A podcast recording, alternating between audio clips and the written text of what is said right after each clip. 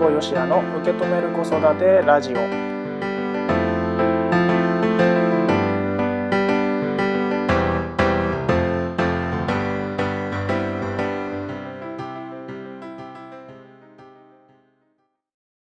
皆さんこんにちは辛坊よしやです。今回も受け止める子育てラジオスタートいたしました。この番組は自分の子育てについて家事をしながらとか家事の合間にちょこっと考えてみる。そんな時間になってもらえたらいいなというふうに思っております。はい。さてさてさて、えーと、今回のテーマに行ってみましょう。今回のテーマがこちらです。ゆったりしてますか？ゆったりしてますか？です。ね、ゆったりしてますかね皆さん。僕はゆったりしております。はいあのここ最近だんだんですね服装もなんかゆったりしたような感じになったんですよね。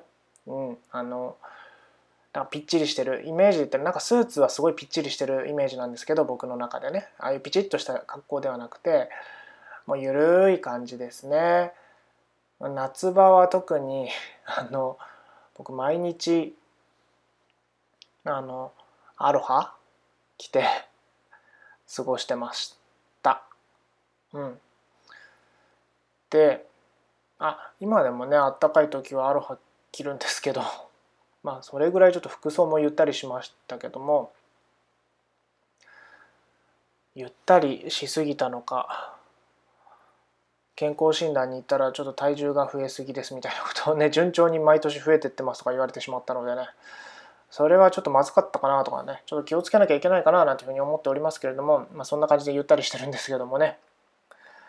これねゆったりするってあのよくね時間ができてからゆったりしようとかね考える方がね多いんじゃないかなと思うんですけれどもあの、まあ、時間ができたりとかねえー、余裕ができてからそのゆったりするね余裕とか時間ができてからやろうと思うんですという方がね多いんじゃないかなと思いますけどそれだとねできないのよこれがね。できないんですよこれ。だからねその逆をいくんですよこういう時は。もうね時間が欲しいなとか余裕が欲しいなっていう時こそもうゆったりね休んじゃうの。あそれがね一番のコツでございます。なのであのね毎日家事とか育児に追われてこうなかなかね自分の時間が取れないとかゆったり過ごすことができないわと言っているそこのあなた。是非ね休んじゃってください。先に。そうすることで何て言うのかな余裕が生まれる。そういうことするからこそ余裕が生まれる。リセットされる。リセットとは違うんだろうな。なんかね先にゆったりするからこそやっぱりね余裕が生まれるわけですよ。余裕ない状態ってどういう時かっていうと本当ねもう早く朝ごはん作ってとか洗濯物回しながら掃除機かけてああ今日ゴミの日だったあ子供も送らなきゃいけないあ旦那がなんか弁当を作ってとか言ってたなとかなんかねそんなにこう追われちゃうわけですよね。あーってなっちゃうわけ。でそうなってるともうねあのー、なんていうのわちゃわちゃしてってこの表現伝わるのかな？わちゃわちゃしててまあいいや。ねなってしまってもうドタバタドタバタしちゃうわけですよね。ほんでまあ、あれやんなきゃこれやんなきゃ、ああ、もう、みたいな感じで、こう、だんだんだんだんイライラして、こう、子供に当たったり、旦那に当たったり、もうなんかしちゃうわけですよね。だったらですね、先にですね、もうね、休んじゃうんですよ。休んで、一呼吸置くっていうイメージですよね。うん。一呼吸置いて、ふーってついてからやるからこそ、こう余裕を持ってできるようになるんですよ。なので逆をやってください。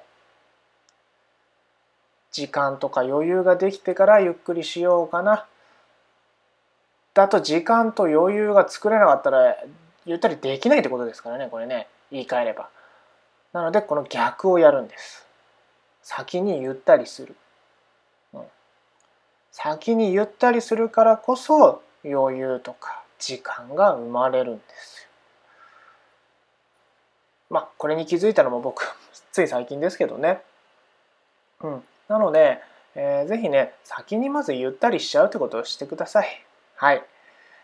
えー、なのでゆったりしてますかというこの質問に対しての僕の答えはゆったりしてますなんですけどラジオの前の皆さんはいかがでしょうかねゆったりしてないわだったらぜひ今すぐゆったりしてくださいうんその方がいいですゆったりするからこそ余裕が生まれますはいというわけでえー、今回のテーマは「ゆったりしてますか?」「ゆったりしてますか?」でした。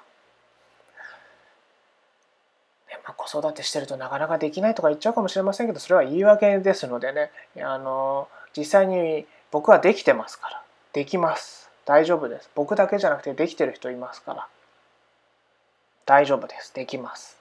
はい。子育てしてるお母さんに届けたいポッドキャストで聞く笑顔になれるサプリメント辛坊よしやの受け止める子育てラジオ。それでは今回はねこの辺でおしまいにしたいと思います。また次回お会いしましょう。というわけで今回もありがとうございました。